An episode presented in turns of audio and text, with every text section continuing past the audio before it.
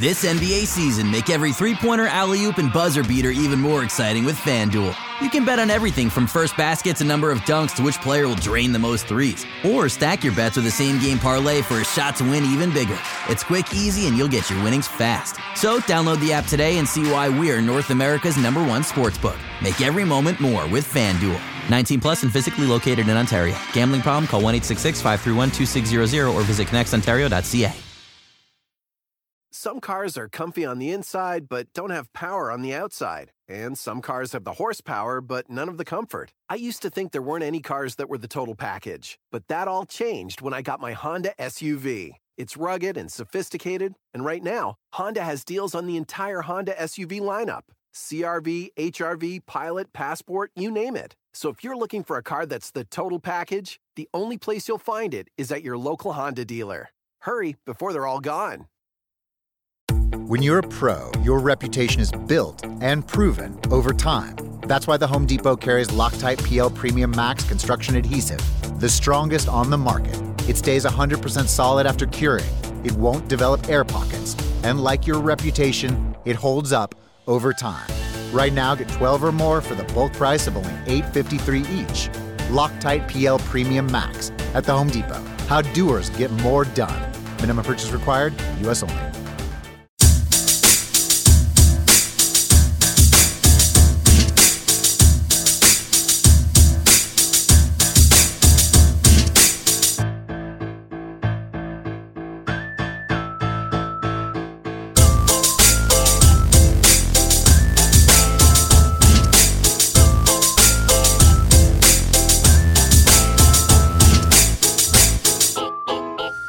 Welcome to the Raptors Weekly Extra Podcast, a special edition uh, as training camp is around the corner, and we welcome an old friend, uh, a, a, man who lactates basketball knowledge, Tim Chisholm. What's up, Tim?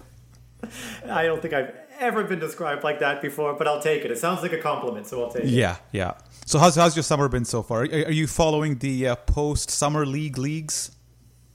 You know what? I tried a couple years ago to get really into that, like the Drew League stuff and and some of the uh, some of the Euro stuff. I just I just can't get into it. It's just it actually might be too much basketball for me, which I never thought I would say, but it might be too much.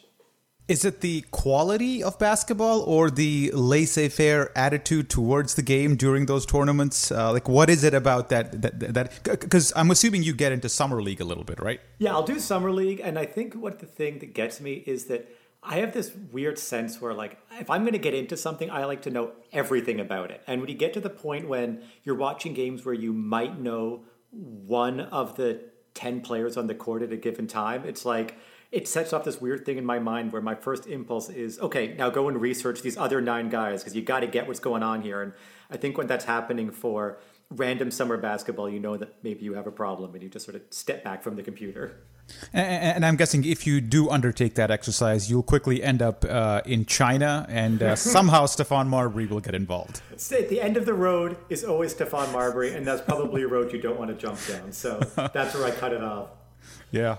Uh, yeah, same here, man. I mean, summer league, I'm I'm game for. I'll watch it. I'll follow it. Uh, I'll even pay the nine ninety nine or whatever uh, the online subscription is. But after that, I just can't be bothered with it because, um, and for different reasons, um, other than you, because uh, you're more like I want to know everything about this. For me, it's like, uh, I just don't think it's a good predictor of anything.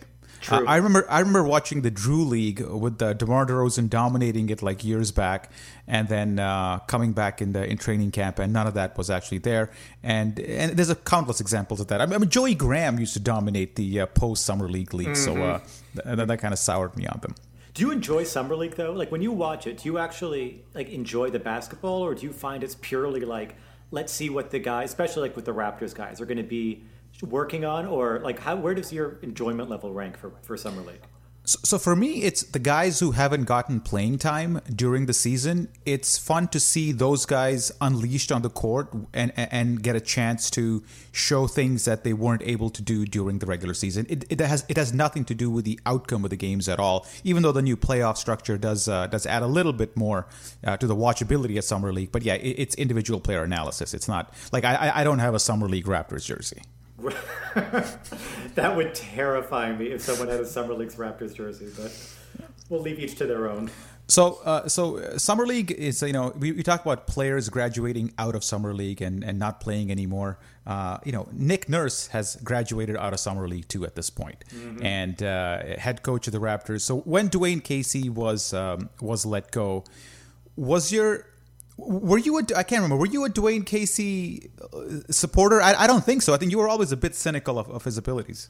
Yeah, my thing with Casey was always the fact that this was a guy, and I can't, I don't even, okay, I'll put it this way. This is the way that I, I, I, kind of was able to summarize it once he was let go.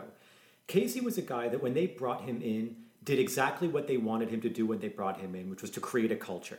And it's hard to sort of think back to the time before him, how bad or how, or really non existent the Raptors culture was, to understand how big of a deal it was that he was actually able to create some sort of identity for the Raptors.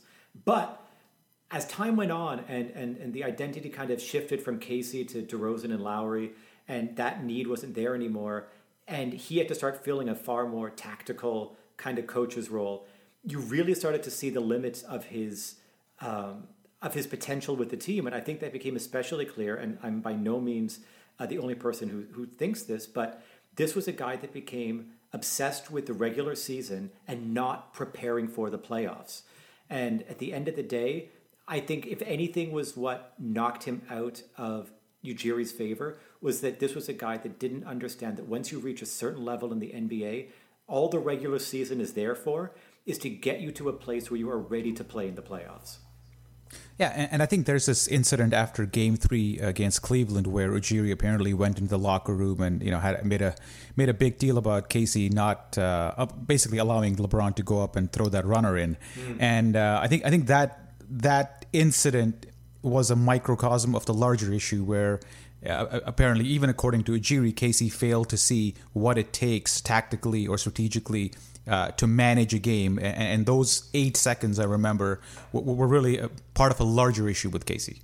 Well, and that's the thing, too, when you get to that level. Like, when you're trying to grab a team that's been winning 25, 30, 35 games a year and getting them into that place where they're now maybe winning 42, 45 your margin for error is much wider. When you get to the point when you're in the playoffs, and again, you're talking about careers being made in eight second bursts, that's your margin for error.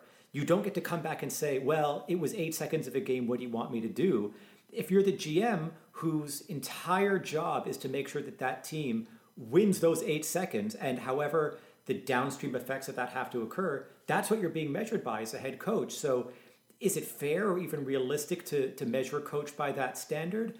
No, but at the same time, that's the standard you're measured by. I mean, in a, in a in an occupation where the outcome is almost 100% the evaluator of your performance, those eight seconds, that one quarter, that handful of plays is what's going to determine your job. And I think I mean, you and I have talked about this in the past too. I mean, there were seasons that ended where we both thought Casey was going to get fired. So it wasn't as though this was a guy that had been skating along unscathed. He was a guy that managed to skate through a couple of really tense postseasons, and you get to a point where, even though this probably wasn't his most egregious postseason, you have to sort of look at the cumulative effect of all of these years and say it's just time to move on. Mm-hmm. And, and, move on, they did to uh, Nick Nurse.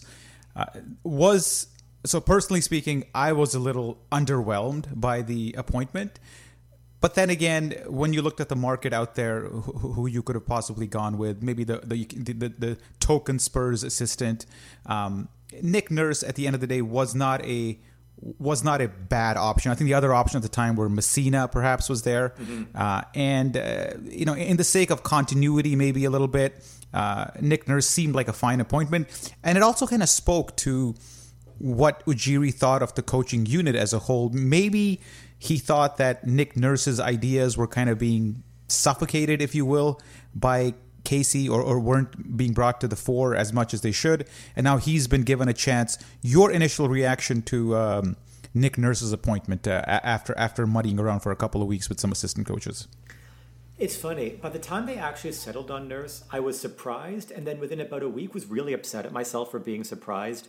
Because if you look at the way that Ujiri's run this team for the last handful of years, it's been all about internal development. It's been all about setting guys up to start at a uh, like disciple phase, or however you want to describe what it's like when guys come in, they start in the G League, they work their way up to the rotation, they end up getting more minutes. I mean, this has been the MO of the Raptors for the last handful of years, and it's why they have a somewhat enviable stable of young role players. It's because they look to really invest in the guys that they have rather than looking strictly at external imports to improve the team year over year. So when you look at it through that lens, the nurse promotion is almost inevitable.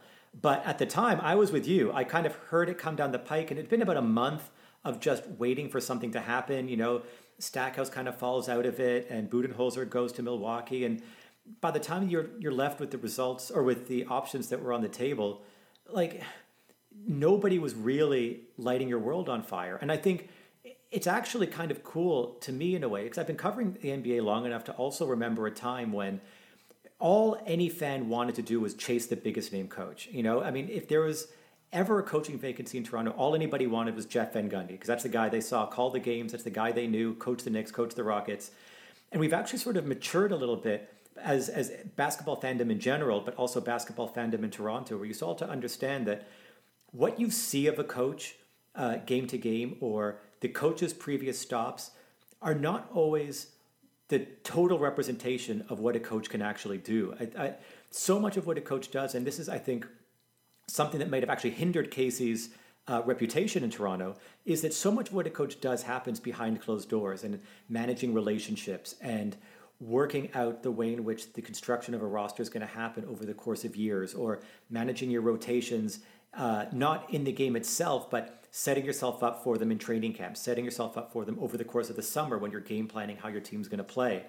So I actually almost have next to no opinion of Nurse, which is a, a, really useless thing to say as any kind of an analyst, but it's because I don't think we have any real sense of what Nick Nurse's Toronto Raptors are going to look like. It's you sort of throw your hands up and say, well, like he's as good an option as any. I don't I don't look at it as as such a weird choice that it uh, it should never have been done, but at the same time, I don't get excited about it. I, but I have a question for you though. When would you have rather had Mike Budenholzer had he still been an option and available to them over Nick Nurse?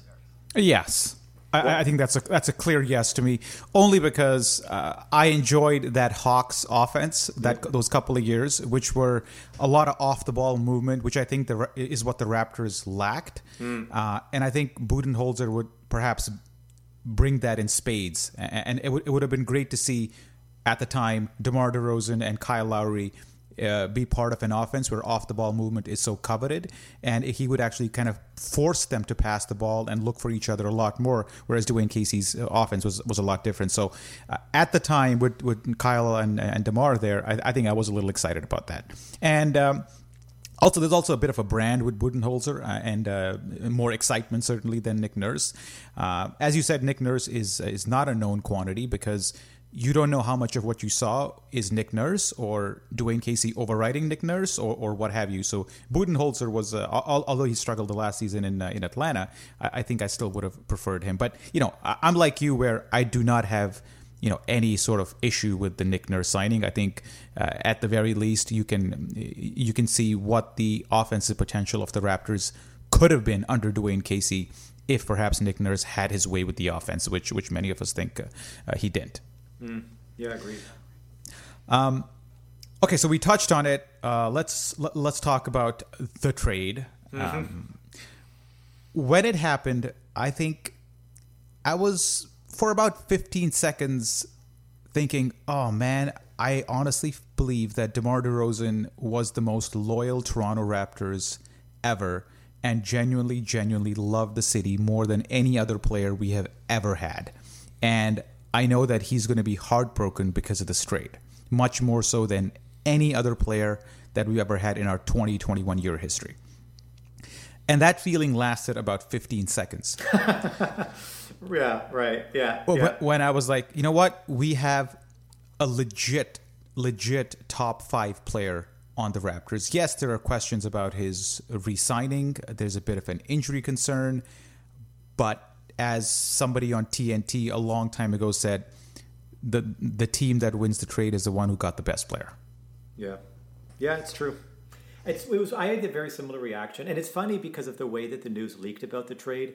Because it was in that weird sort of staggered state where, unlike what you usually get, is more or less your Woj bomb saying, "Here's the kind of entire package." All we knew at the, uh, I guess, like sort of middle of the night, uh, the night of the trade sort of thing was, is that Kawhi is coming to Toronto and DeMar DeRozan is pissed off, and I think when we were all speculating about what it would cost to bring Kawhi to the Raptors, we all sort of assumed it was going to be this prince's ransom. And so the idea of, okay, DeRozan is pissed off, so he's obviously going. They probably got at least OG and maybe also Siakam and probably also a pick. I mean, that was sort of what we all assumed was table stakes for this trade. And so the whole thing kind of felt like, wow, they're really going to have to mortgage things to make this work. And because we didn't know what the other pieces were, it was very easy to get sucked into the DeRozan narrative because, in all honesty, it, it was a really, really potent part of his appeal. The fact that this was a guy that really sunk his teeth into Toronto in a way that no other guy had, like you said. But as the morning sort of takes on and you start to realize, like, oh, it's it's just Poeltl. Oh, and a pick. Oh, the pick is protected for Kawhi Leonard and Danny Green. Like it was became one of those sorts of trades where like it was almost impossible to speak against it. And you sort of feel bad that maybe you're kind of treating DeMar DeRozan, the human, as DeMar DeRozan, the asset, but you can compartmentalize those two things. Like you, like you said, you can be sort of disappointed and upset with the fact that the only way that this trade makes sense on a number of levels as if DeRozan goes out in it, not just to match the salaries, not just to satisfy San Antonio's wants, but DeRozan was an incredibly hard player to build a team around or to even have as a major component of this team. And again, it's another one of those topics that we talked about several times in the past because his limitations, especially when it comes to outside shooting and defense, were really, really hard to sugarcoat in this in today's NBA. And no matter what kind of players you were going to bring in, it was going to be very hard to put the right kind of player around him that's going to both maximize DeRozan but also completely mitigate his weaknesses. So, yes, it sort of sucks emotionally that he had to go out, but like you said, you're getting back an MVP caliber player. So, how do you not do that 10 times out of 10? Mm-hmm. Yeah, and, and, I also appreciate uh, Kawhi driving his own value down with his uh, pre-trade talk. I, I, think that definitely had something to do with uh, with the package that went the other way. Uh, uh, with with DeRozan, we sometimes talk about JV being an uh, anachronism, and I think uh, DeRozan, you could make a case is that as well, but to a much much lesser degree. What, what do you what do you think of that point? Yeah, I think that's actually a really good way to put it. I think that he did just about everything he could do to um, to change that narrative, to change that almost truism about his game that he was a guy that existed about 10, 15 years too late uh, in the NBA. But at the same time, you sort of see the ways that other teams over the years would game plan for him, especially in the postseason. And you really just saw that no matter how much you wanted to applaud the effort that DeRozan was making, and again, this year the passing was better. He was t- at least attempting more threes. Um, would have spurts where he was hitting them. You, you, you want to applaud the effort, but at the end of the day, they didn't actually translate into a fundamentally different player. They didn't actually translate into a guy that Dwane Casey could meaningfully deploy in a different way that would have made the team uh, more dangerous or more potent. And I think the other part about the DeRozan one too, which I, I failed to mention a second ago, which I think is also very much a part of this um, most recent playoff failure, is I think that DeRozan and Lowry, uh, in addition to Casey, very visibly carry mental scars about the Cleveland Cavaliers. These were three guys that you could see LeBron was in their head. And the way in which he started this third quarter of game two, knowing that all he needs to do is break their mental spirit once and he's going to win the series. They did it last year with the off the backboard alley oop to Kyrie Irving or I guess two years ago, and then last season, you sort of saw it with that flurry at the start uh, of the second half of game two. And that was going to be something else that was going to be very hard to carry forward into another year, not just the skill limitations, whatever they may be, but also the mental limitations and, and the baggage that comes from this team being so famous for their playoff failures, retaining that duo, it's just another hurdle that they have to overcome. And so I think that kind of purging that again, almost almost regardless of the fact that you get Kawhi Leonard back, was going to be something they had to do if they really wanted to take a meaningful step forward. Um, at least with this configuration before they tried tearing it down. And one one direction after the uh, after the playoffs ended this year or even the last year, one narrative was always that the Raptors have to uh, to improve their ceiling. The Raptors have to increase uh, or improve on who their best player is. They need a third guy, and that third guy maybe needs to be better than the two guys they already have. And if you look at it based on that uh, criteria, this is a trade that accomplishes that without sacrificing your future flexibility in any way. And, and the point that I make is that if it doesn't work out, if he walks or if he gets injured, you're getting a rental and you start your eventual rebuild a year early. Big deal. We're used to rebuilds. It, it, it, that that shouldn't scare Raptor fans at all. I mean, I, I agree with that 110%. I think the rebuild was inevitable you know, given the way that the team was was built, the way that the contracts line up to expire, uh, mostly altogether, this was a team that was very much designed to have an explicit window, and that means that if you take the whole thing under the consideration that the breakdown and the rebuild was going to happen, then why not do whatever you can to make that window as potent as possible? And so, yeah, if Kawhi walks at the end of this year, then all you've done is accelerate the whole thing by 12 months. And you could even then make the case at that point that if you know you're going to rebuild, start rebuilding. You know, if, if, if you're going to be in a situation where that's that's that uh, near term a possibility, you're better off starting it now because then that should just mean that the returns that you get for it are a year sooner as well. Yeah. So, so switching gears a little bit, um, I don't know how much you want to talk about what Kawhi's impact on the roster will be. I, I think we all agree that he's going to be a, a, a huge defensive upgrade on the position. Uh, offensively, he's going to bring a lot more. But is it? Can you a- actually anticipate without seeing any games on where he might fit in or how Nurse might use him? Because I am at a complete loss. I just want to go through a few games and see what Nurse's ideas are about him. Yeah, well, that goes back to the thing we are talking about with Nurse in general, right? I mean, you're trying to put an unknown on top of an unknown. We don't really know what Nurse's style is going to be exactly in general. And then to try to take this massive X factor and throw it into there, I think it makes it all the more complicated. The one thing, though, that I think you can definitely anticipate is there will be a point when the defensive lineups that the Raptors are throwing at other teams will absolutely suffocate other teams in a way that I don't think a Toronto team has ever been able to do, even in the sort of kind of fake, really good defensive teams that Kevin O'Neill, or I guess one team that Kevin O'Neill had uh, over a decade ago. Uh, but that's going to be the thing that I think. What I get curious about is is that what they want the definition of the team to be? Because I don't know that it is. I mean, Nurse is not necessarily somebody who's ever said that defense is going to be the thing that defines my NBA team. But when you think about the kinds of lineups they can throw out there with guys like uh, Leonard and Siakam and OG and Delon Wright, sort of, and Green anchoring, uh, anchoring the defense, it's got the potential to, I mean, to easily be the best defense in the NBA. But it really has a chance to disrupt the way that teams even want to guard Toronto because of how much they're going to get into the rhythm of the other team defensively. Mm-hmm. Uh, it, it's nice to go into a season knowing that even by default, your defense will be pretty good. Yeah. Yeah. Uh, and so, so let's let's switch a little uh, gears to uh, some other players. Um, do you anticipate Kyle Lowry to have any sort of lingering negative reaction to the trade, or do you think he's mature enough? Because I know he's good friends with DeRozan and all that. Like, do we do we expect any sort of lingering, you know, feelings uh, that might impact the team? It's such a tough one to gauge. I mean, you know that there's probably going to be some trust lost between Lowry and the front office. But I shouldn't say you know. There's a let's say there's a good chance that that's the case.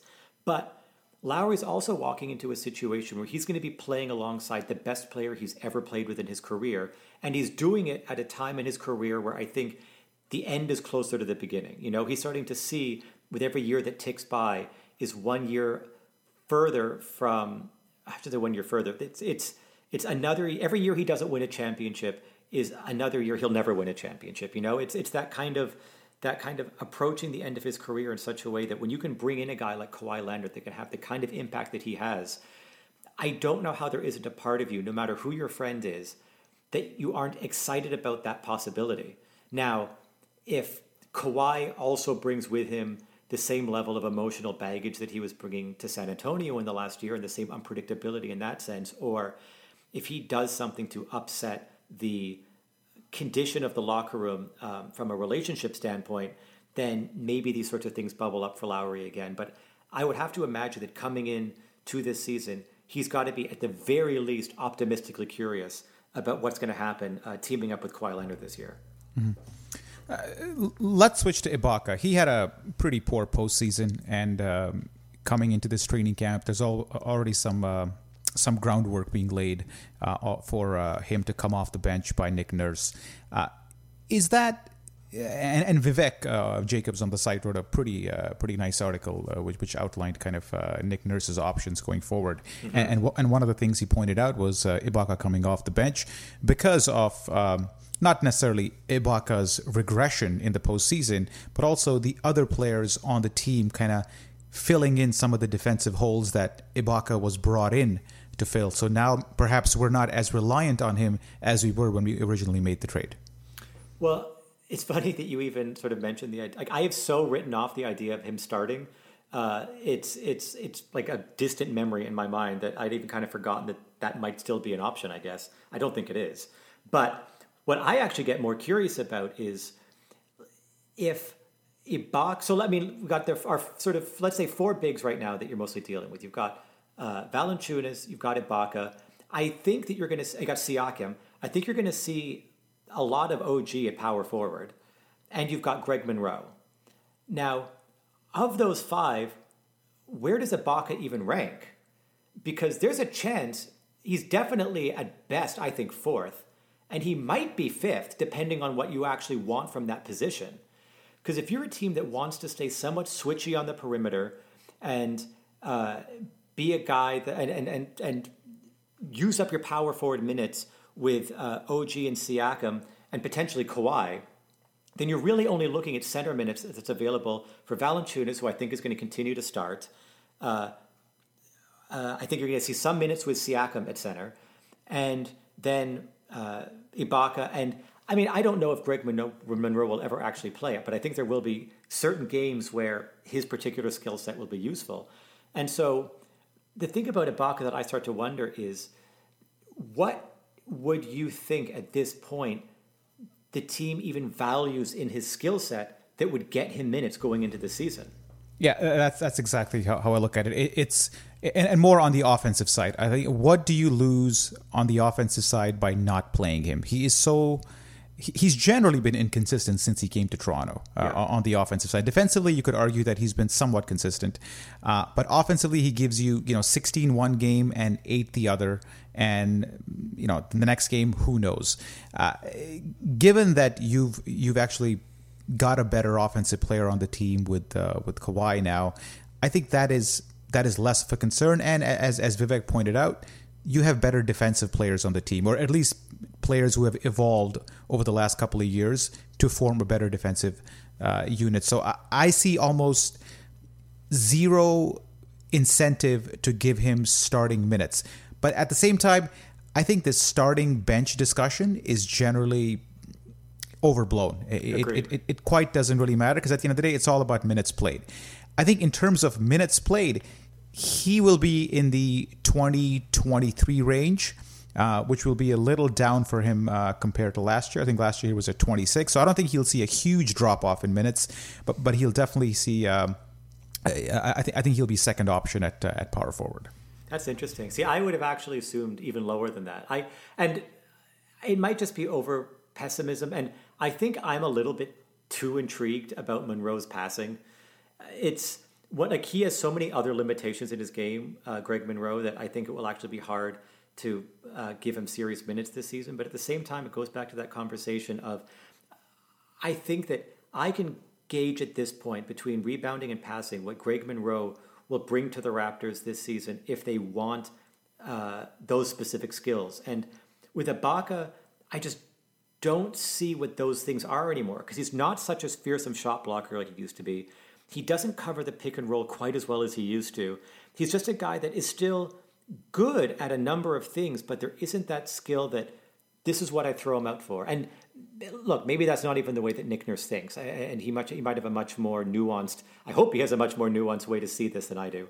But um, but I don't know. I, I think that it's a uh, for me. It's still I, I I could easily see it swinging one way or the other. If you wind up being right, I can totally see it.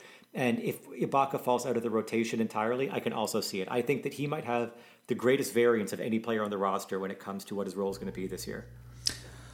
It also depends if he uh, accepts the role. I think if he comes off the bench focused on like he's going to be the energy guy off the bench who will give it give it all of it defensively, uh, I, I, think he can make an impact. If he's if he's kind of coming off the bench to fight for a starting job, then I can see this whole thing going mm. south. But if he actually accepts the role I think you'll see a positive outcome. But if it's framed as, hey man, I got to win my starting job back, then you're in this like Patrick Patterson territory of benching, coming off the bench, and starting where things get confusing and eventually your performance goes on a downturn.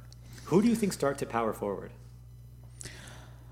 I think OG's a good pick. Yeah, okay. Yeah. Yeah, I think I think he's a decent because uh, Siakam I think is still your energy guy off the bench, and yeah. he has uh, shown over the last uh, year, especially, that he can have a consistent impact on that. He's a known quantity off the bench. Why would you want to disrupt that? Uh, I think that's an that that energy is an asset off the bench, which you don't want to lose. Yeah, I totally agree. Um, so you mentioned passing, uh, and, and you talked about Greg Monroe a little bit. Uh, post passing or post play high post play in general, uh, and working off the pinch post has been lacking in the Raptors for the last few years, uh, mostly because of the way uh, our guards are set up, how Casey preferred to operate. So far this summer, there's been some talk that the Raptors might look at, you know, using JV's passing ability, which is laughable because I don't think he's averaged more than like a assist and a half uh, ever. Uh, but Greg Monroe is a good passer. Uh, um, by the way, I, I do believe we uh, let go of our best passing center in the last few years, which was Bebe. But let's let's, let's let's let go of that. But now you got now you got a Nick Nurse thinking that he might be using the center as a as a as a passing strength in the game. What do you? Is that realistic? Well, the thing about Valanciunas, I mean, this is what I always get so uh, confused about with the Valanciunas thing, and this goes to what the difference between what we get to see on the court versus what they are in theory working on in practice. Like I've heard multiple times that Valanciunas in the last year to 18 months has really improved his ability to read the court and make passes. But all you can really do is take people's word for it because you don't really see it translate uh, in the game in any consistent way. Now, maybe it's because, like you said, Casey isn't deploying him that way. And maybe it's because when we think of that kind of a player, we're thinking of a passer of the caliber of like Marc Gasol, who's one of the greatest passing big men ever. So it might be just a matter of trying to align expectation with skill set. But I don't know that the Raptors have. I mean, aside from Monroe, we have nobody on the team that has demonstrated that skill. So at this point, it's all sort of speculative that the coaching staff uh, is reading the skill set of the players right. And then if you want to implement that as an actual part of your offense, presumably you would need more than one or two people to be able to do it. You'd, you'd want at least, I'd say, just about everybody who's going to play meaningful minutes to be able to execute those plays, at least passively, uh, in order to not have to wildly change your offensive style every time you sub someone in and out. So I don't know if it's realistic. I could see it being one of those things like it was with Sam Mitchell a number of years ago when he was adamant about getting up 100 shots a game. And it becomes this focus of training camp, even maybe the focus for the first two weeks of the season, and you immediately start to realize the folly of that kind of thing, and you sort of fall back into more familiar patterns. Now, that's where we really get to test a guy like Nurse too, because is this a guy that sort of forces his team through rough patches of learning new systems till they get to the other side where maybe it becomes more natural? Or being a rookie coach, being a rookie coach on a team with expectations, is this going to be a guy that sort of leans off the gas pedal at the first sign of trouble when he tries to implement a new system. Yeah, that, that's a really good point. Uh, uh, I, I, feel a passing big man is almost required. Um, and one thing I, I want to do call out is that Kawhi's played uh, with the Spurs uh, his entire career, and they've always had very good big men who pass the ball. And a lot of their offense, you know, g- gets the ball into the post with LaMarcus Aldridge, and then you, you sometimes work from there and you cut, and there's off the ball movement. So he's used to that sort of an offense. How much do you think the Raptors need to cater to that, uh, to the way Kawhi has been playing in San Antonio? Um, and, and, maybe this is a product of, of trying to replicate, maybe not replicate, but trying to at least get a similar offense going where Kawhi can get, can get easier transition.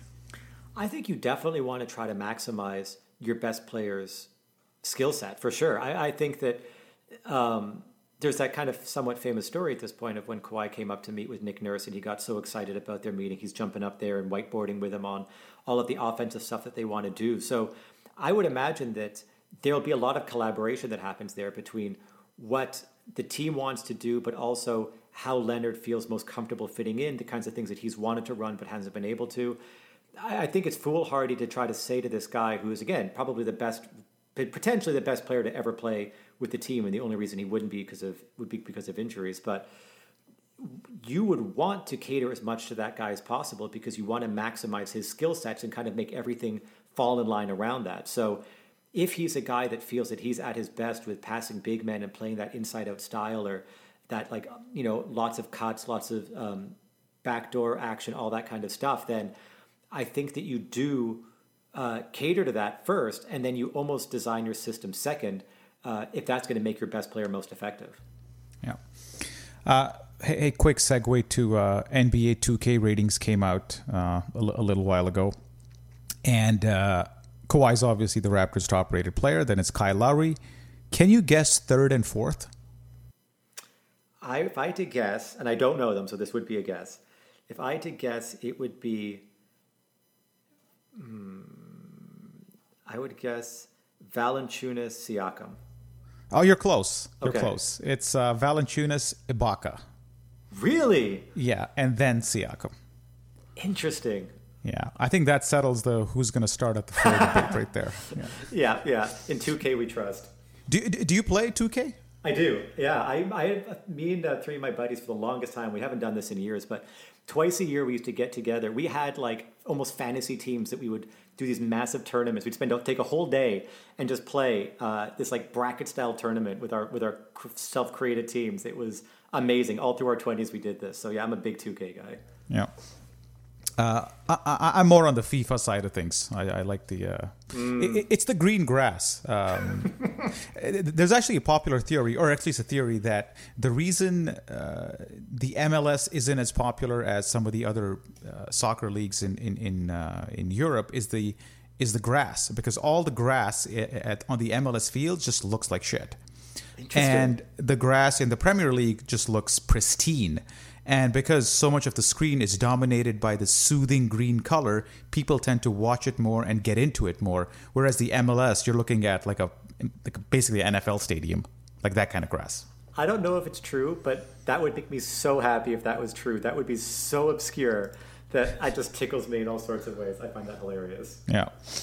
Uh, so you, you mentioned um, Greg Monroe there a, a, little bit. When that signing happened, uh, were you was was it surprised or were you happy to have him? Um, you know, I, I, wrote a couple days ago that, that that when that signing happened, I was like, man, we just signed a, a, poorer version of JV. Mm-hmm. I, that's why I was surprised because it didn't seem like he was bringing. I mean, at the time, I think we all sort of assumed that the team would go out there if they're looking for a big man, they're going to look for rim protection, um, and they're going to look for maybe a more nimble uh, defensive presence. So from that perspective, I was definitely surprised because I don't think that uh, you're really filling a lot of holes aside from maybe post passing with a guy like Monroe. But I also do buy the theory that when you can get a guy as talented as Greg Monroe for the minimum, you sort of do it and make it work. Now, there's a million reasons why that's an incredibly naive statement. But at the same time, when you are kind of going for a title and you're not so much just trying to build a team that's going to compete uh, in the regular season, you do have those games in the playoffs where these random veteran players win you games, and they and they shouldn't. But I mean, you remember when Dallas won their title, and Peja Stojakovic was a real factor in more than one game, and it's just those sort of weird things where you get to a certain place and raw talent will sometimes trump a project, even if it's a project that that fills a couple of necessary skill sets. I mean, again, it's I guess one way to look at it is why would you go after Monroe uh, versus bringing back someone like Bebe who knows the team and you know has his, has his troubles, but has a had had number of like fairly decent games for the Raptors. But I would imagine that that's a big factor as to why it's it's the way that you see all these kind of loaded teams in the offseason grab those veterans at next to nothing deals. Um, and they will see minutes in the postseason. And, and I think that uh, Greg Monroe is going to fall into that camp. So, yeah, I was pretty surprised when it happened. But I understand at least a strain of logic as to why it happened. Yeah. It's going to be his fourth team in about 16 months. So uh, he has been uh, bounced around a little bit. Hey, if I had given you a trade, a straight up trade last season of Jakob Poeltl and Danny Green, would you have done it? That's a good question. oh, man, that's a really good question. Probably not. And I'd only, and I say that with extreme hesitancy, but I think the reason why would be because Green did not have his best season last year, uh, which we've since learned was because he was quite injured. Uh, but I think also because it felt like the team was pretty well stocked on the wings, and I don't know where he would have gotten minutes. Whereas Poeltl had a very obvious and effective role with the team, so probably I would probably have said no. Mm-hmm. But Danny Green is somebody that uh, certainly I am quite excited about, and I think th- this his last season sucked narrative is a little overblown. Uh, it, it, like people think he, he, he shot like thirty two percent. He was still 36% from three. Uh, that's down from 38% the year before. He averaged more points. Yeah, defensively he wasn't as good, and uh, you didn't see as many of those transition Danny Green threes that you're used to. But overall, I find right now he's slotted to start at, at the two guard, and I think he brings that. Like we always talked about DeMar DeRozan not shooting the three and not spreading the floor. Danny Green brings that in spades. Well, and I think you know as as the circumstances change, I mean, I, I, I love Danny Green, and especially love Danny Green on a team that doesn't have DeMar DeRozan, because now you can slot him into that starting shooting guard role where it's a perfect spot to put him because you don't have to cater to Danny Green in any way for him to be effective. So in this roster now, I think it's an amazing fit, and I think he's going to be a huge asset to what this team wants to do. And it's that it's funny how that kind of stuff works, where it really only takes. I mean, okay, moving DeRozan's not a minor move, but it really only takes sort of um, one or two things to happen where a guy that I would more or less not trade for under one circumstance, I would absolutely trade for in another because the need becomes so prevalent and the opportunity becomes so open as a result of DeMar moving. I, I mean, he definitely did not have a, a, sucky year last year. I think it, it speaks to his own, the quality of his play that anyone could look at last year and see it as as less than stellar. But uh, but yeah, in terms of the way that this team is configured, I, I think he's going to be great. And the guy he kind of reminds me of in that sense is someone like Anthony Parker, just like no headaches, fits in with what the team wants to do, and there will 100% be games this season that they win on the back of his play. Mm-hmm. Uh, let's stick at the backcourt and, and talk about a couple of young guys who are set up nicely for quote unquote breakout years. Um, OG maybe perhaps too uh, you know maybe it's too early for him but you could make a case that he is uh, he's there right now and there's some high expectations of him. Delon Wright is the other guy. Mm-hmm. give me your view on how you see Delon Wright's season evol- evolving and how you see him growing into the team assuming that he stays uh, healthy. Like what are your expectations of him? And do you think he's capable of uh, of meeting them? Or, or what, what what might prevent him from uh, from meeting those so I think the expectations would probably be I think he's going to play a lot at the two guard this year. I, I think he's going to play a lot of uh, a backup shooting guard. Um, and so I think the expectation is really going to be to do a lot of the things that Danny Green does, to be frank. I think you started to see a little bit of the three point shooting come in spurts last year. I think the expectation is going to be that he has to do that more consistently, especially from the corners. And playing the kind of defense that I think we've all known that he's capable of and, and is has long stretches where he plays spectacular defense. Um, but I think that if he doesn't meet those things, if, if it turns out that with uh, with that role kind of shifting more to that spot as opposed to the to the to the point guard or the playmaking side of things, I think that might be where you see his role being in danger. I also think though with someone like Delon Wright, for me, is he would be the guy that I would be the most surprised to see on the roster at the end of the year. Because I don't know that the team is going to shell out to pay him. And I think that given the kinds of moves that they've made in the summer on the on the fringes, this is a team that does not sound like they are 100% confident in their current point guard rotation. And you know it's not because of the quality of the players. So I think that if the Raptors are going to be looking to make any kind of move uh, during the season to shore up any potential weak spots as they crop up during the season, I think Delon Wright might be that guy. So that's another reason he might not live up to his expectations is he might not actually be here. Oh man, that was uh, that was my next question. Actually, was uh, who's going to survive, uh, Ibaka or CJ Miles? because uh, if if I had to pick uh, a guy who's, uh, especially if Delon Wright is, uh, you made a good point about re-signing him, uh, but from a purely basketball perspective, I'd say, uh, you know, I agree. Delon Wright's going to probably going to move over and play the two guard a lot. Uh, which means uh, CJ Miles' minutes will probably go down. Yeah. And uh, he was the guy that I would I would expect to get traded uh, before the trade deadline.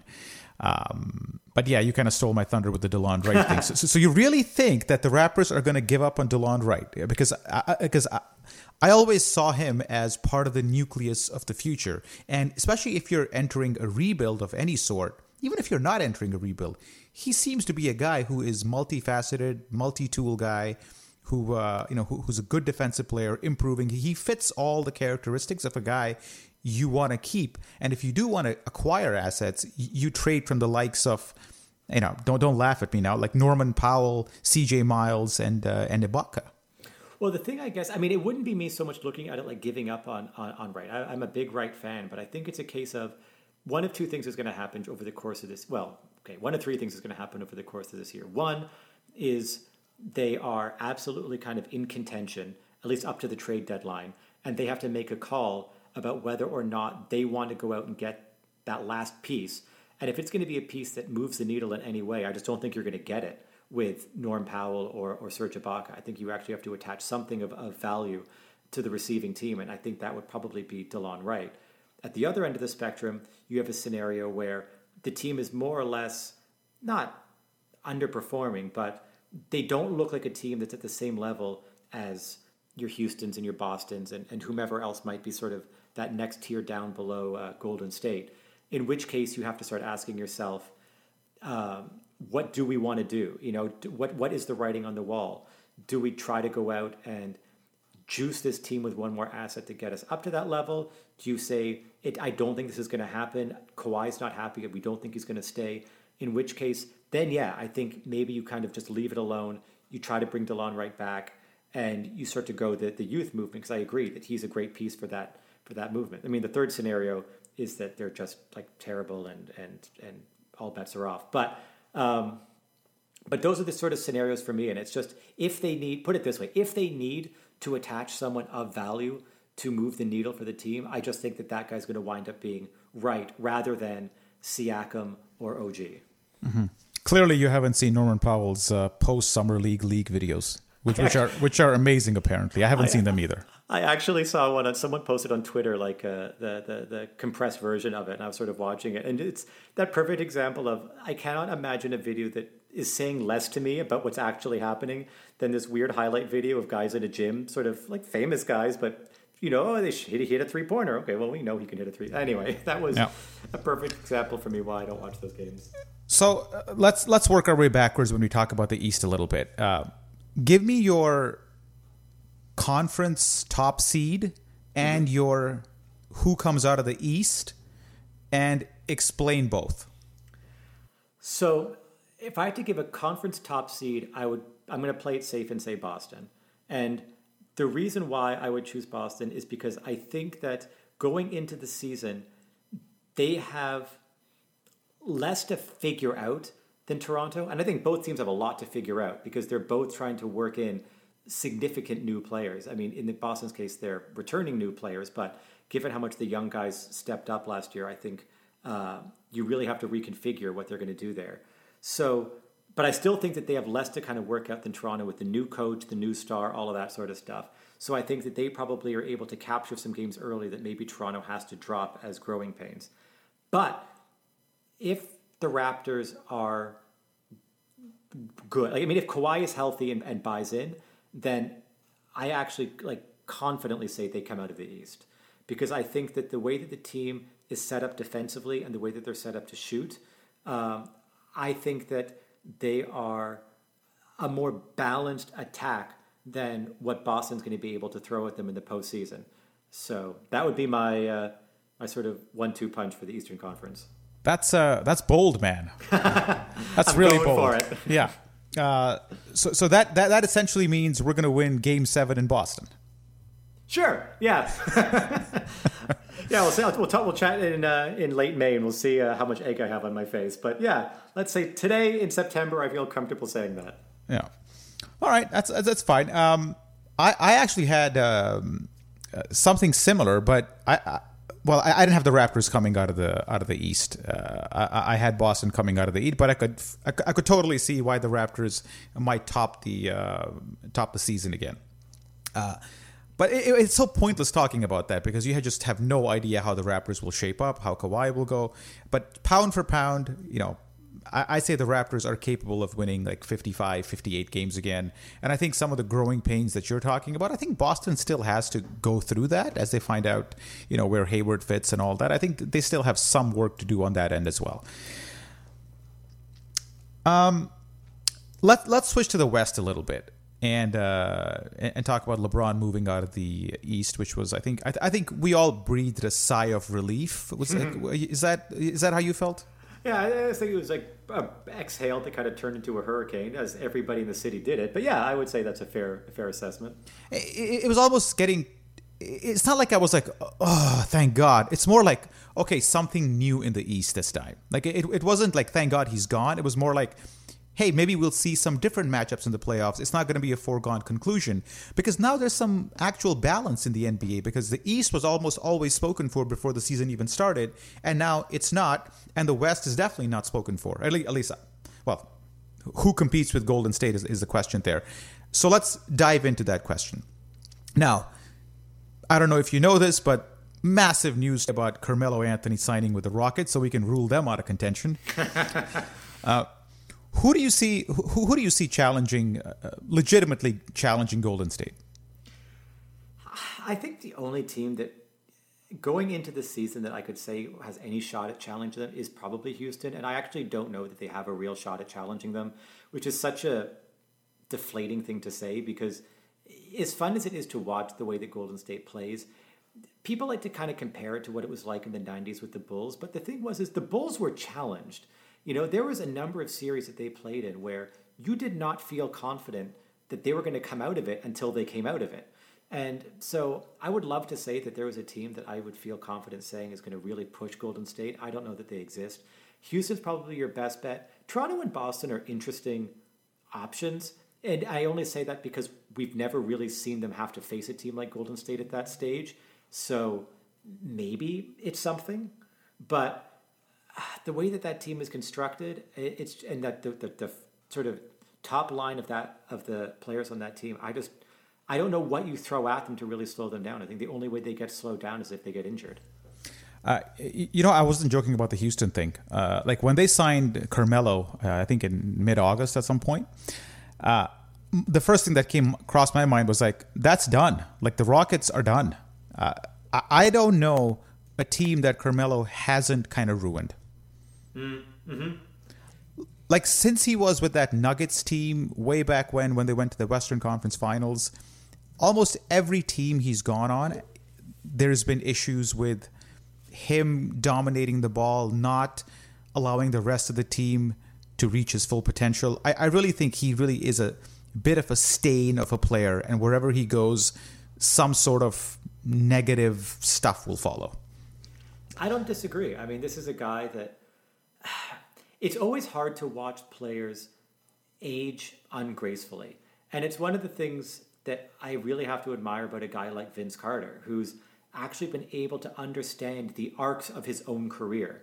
I think Carmelo Anthony is one of these guys that just, as a player at that caliber, when you're, especially when you're younger, you have to believe so hard in yourself in order to get to the places that he's gotten to.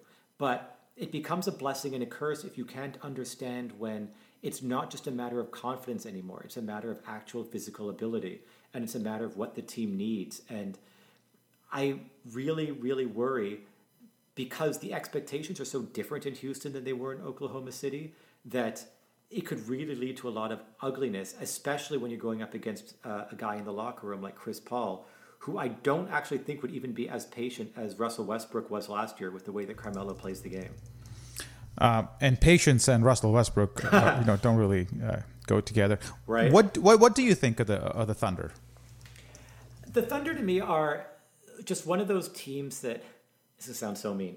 It's one of those teams that's basically irrelevant, right? Like they're not good enough to compete at that level in the West.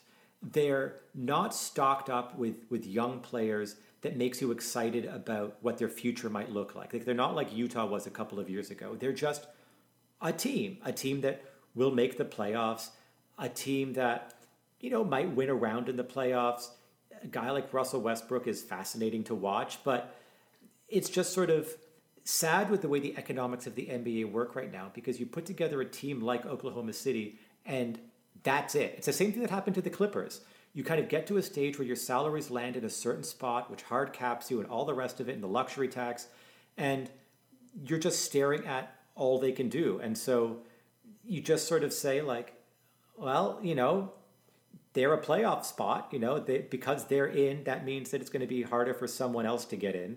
But other than that, I don't really know how excited you get about them. I don't. I mean, you, are you excited about Oklahoma City? I like Russell Westbrook as a player, but but they do remind me of the uh, old, uh, you know, mid '90s, 2000s, uh, or even more recent incarnations of the Hawks. Yeah, yeah.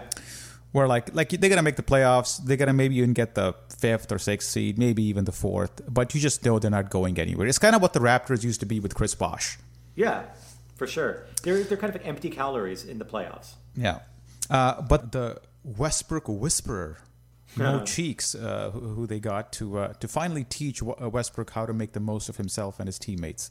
Uh, what do you think of these attempts of uh, by uh, by NBA teams to get you know veterans who, who give younger guys like Westbrook an ear? Does that work? Like, are there any instances where at that stage of his of a, of a player's career somebody has come in and like actually whispered something in his ear and next thing you know they've they've evolved into like a like a greater heights no, and I, and I even think that it's somewhat patronizing that yeah. teams sort of even think to do that. Like Russell Westbrook is like a grown player who does something as well as almost any human can do a thing, you know, and he will seek out the kind of guidance that he needs to get himself to that place. The the notion that Mo Cheeks, you know, great player, Hall of Famer, all the rest of it, is going to come in and say the magic words that just transform Russell Westbrook as a player it's absurd. And if I'm Russell Westbrook, I'm actually probably insulted at the insinuation rather than, you know, like sitting here with bated breath waiting to hear these words of wisdom. I mean, the closest thing I can even come up with to, to the scenario you described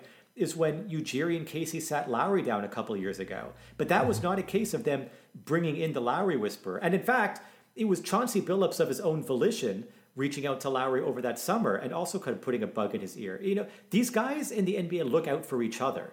You know, it's it, this is not a case of these players just sort of wall themselves off when there aren't coaches and teammates around. Like these are guys that are constantly around each other. They compare their careers with each other. They compare their careers with the people that came before them. They ask for advice. They, I mean, they are they're normal people, and so the idea that you need these like Svengali figures to come in and fix their brain is I don't know. It, it bothers me so much just because I find it it's such a it's it's such a reduction of what these guys do to get themselves to where they are. Yeah, and you're also comparing the guy to a horse. yeah, exactly. like he's one of the probably one of the greatest players to ever play basketball. I no, I can't. I can't even get it. It's so it drives me so crazy. Uh, so, so, you're not a big believer of uh, of um, uh, Jamaal Magloire coming in and teaching JV post moves. Oh my god! I, I, I think that's different though because I think there you're you're trying to teach a physical skill to another player, and I think that might be possible. Well, and uh, I, I will actually believe that more having a coach come in to teach a skill set over the coach of, course of a season. Mm-hmm. I believe in that more than going down to Houston for seven days and learning from Hakeem Olajuwon, who no disrespect to Hakeem Olajuwon, mm-hmm. but I don't know what you're going to really transfer. I mean, what are you going to learn from him really in seven days that you more or less couldn't learn from watching him and asking another coach to kind of walk you through those moves? Like you need to be doing this over the course of several months to be able to turn something that is a awkward sort of footwork skill set for you when you're first learning it into something that will actually transform your career. I, mean, I think Hakeem has got the best racket going right now, charging guys, you know, 100K a pop to come down for a couple of days so we can show them what the dream shake looks like. Yeah, and by the time you figured out what he's saying, the seven days are over. yeah, exactly. Uh, I, I do think the um, Dave Hopla uh, World Tour is worth the money because apparently when he comes in, he hits like hundred straight jumpers, and he's got everybody's attention. And then you're going to listen to the guy uh, on how to shoot. Well, and there's also a difference between doing something as a player and teaching it. You know, these are two completely different skill sets. And the notion that because a guy was able to execute at a really high level, or even able to execute at a really high level and inspire his teammates, does not mean that he's going to be able to teach relative strangers. It's, it's, it's a very, very, very different skill set. And I think it's one of the things that a lot of ex players who want to become coaches who don't really see that career take off fail to realize is that just because you are really good at doing something doesn't mean you're going to be really good at teaching it. Mm-hmm. All right, man. I think we're uh, we're hitting the hour mark of this podcast, so let's uh, let's uh, r- wrap things up a little bit. Um, so as we enter another season of the Raptors, um, by the way, uh, just want to comment on this. This is kind of important. Uh, is that uh, we changed the name of the ACC from the ACC to the Scotiabank Arena. Yeah. So we went from three syllables to seven, and that's that's not good. I, I predict. Uh, what's going to happen here is the Sky Dome Rogers Center thing, where this thing will be known as the ACC for years to come. I, I mean, it'll take it'll take me forever to just get out of reflexively calling it the ACC, so I'm fine with that. Mm-hmm. Because I don't think I'm going to say, hey, you going to the Scotiabank Arena tonight? on principle, I hope you don't say that. So let's end uh, on, um, on a media note uh, and, and, talk about Tim's favorite NBA analysts. Oh, okay. Yeah. So over the years, we've seen a you know transition from you know the NBA on NBC, which was very romantic with Hannah Storm and all that, and then we went into the um, uh, I guess the ESPN era, the ABC era, and then it was the Charles Barkley TNT era. And I feel the millennials don't listen to TNT anymore. I just get that sense. I have no idea, but it, it feels like a lot of the uh, like Reddit and guys there kind of discount what the TNT crew have to say now, and they're more of the uh, Royce Young, uh, type of um, you know analytical reporting type deal. Where do you go other than Raptors Republic, of course, for your source of uh, NBA analysis? Like, what's your go-to destinations? Um, I think nowadays Zach Lowe is definitely a big one. I, I, it's kind of an easy, cheap answer because he's so promoted on ESPN, but he was that first guy that I found was able to actually combine the analytical perspective with the narrative perspective. I think for the longest time you had these very, very staunch narrative guys who refused to delve into the analytical debate. And you had analytics guys who were so uh, so wrapped up in, in, in creating stories that were just numbers that I found it very refreshing to have somebody who knew how to contextualize it. It's a bit of insider baseball, even that kind of thing too, because it's also very hard to do what he does. But um, so that's an easy one um, on the writing side. Uh, I like what Kevin Pelton does. Having said that, he is still a bit analytical for me. Um, but uh, on the, I actually found it interesting the idea of the TV side too, because I do agree that I think that it seems like there's just a, in general a much stronger appetite for the X's and O's from analysts now, as opposed to the to the theatrics. And I think that's one of the reasons, maybe, why the TNT thing has kind of lost a bit of luster for certain people, um, which is why I kind of love um, that Hubie Brown is still around because he's somebody that's always really prioritized teaching the uh, the game to people when they're watching. Um, I really enjoyed Doris Burke for that reason. I actually also quite like this is not everybody's cup of tea. I actually quite like Chris Webber for a similar reason like that too. I don't think he's teaching the X's and O's, but I think he's one of the best former players at describing what it is like to play in the scenarios that he's watching.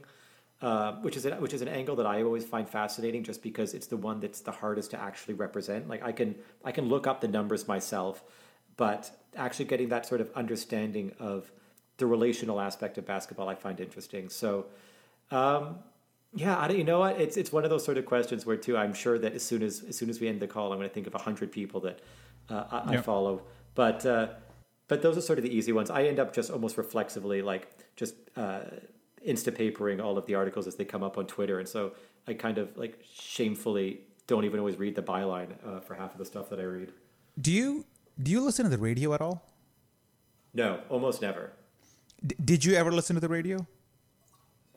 I didn't, and I think it's probably because I actually I never like I've never needed to drive to get to anywhere. So I feel like that for our age group, like the that would have been the only place where I would have been really listening to the radio. So, no, why? Is there somebody for, for you? Are you like a, a radio guy? No, no. Well, back in the day, yes, uh, mm. I hmm. used to listen to the radio a lot, and uh, because the Raptors were rarely covered you know at, at, all. Now it's since podcasts came along and all that forget about it. I'm talking about like in the 90s early 2000s when you know podcasts weren't there and the media content wasn't there. Yeah. Radio radio was uh, you know a big part of the raptors following experience.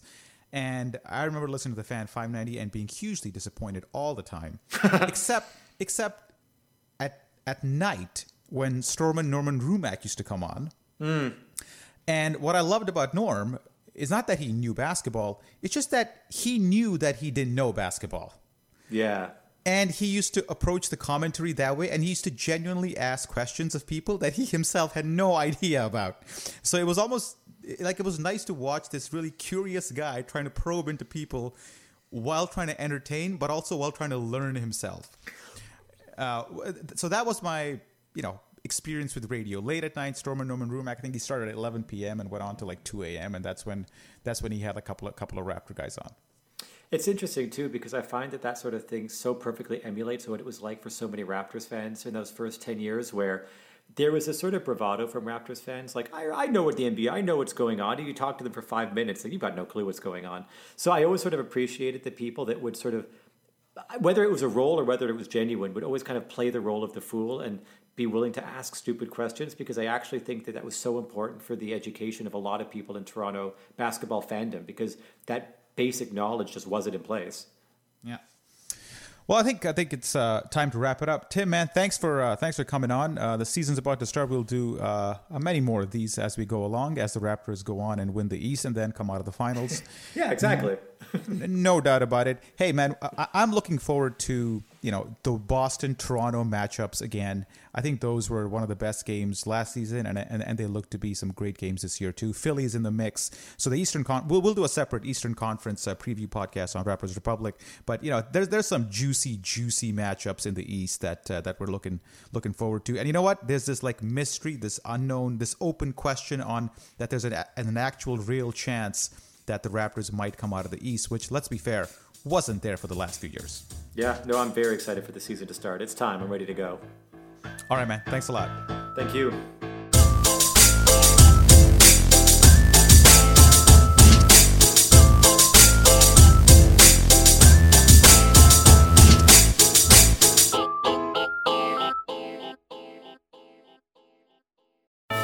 Just in time for the holidays, fill your home and your season for less at HomeDepot.com.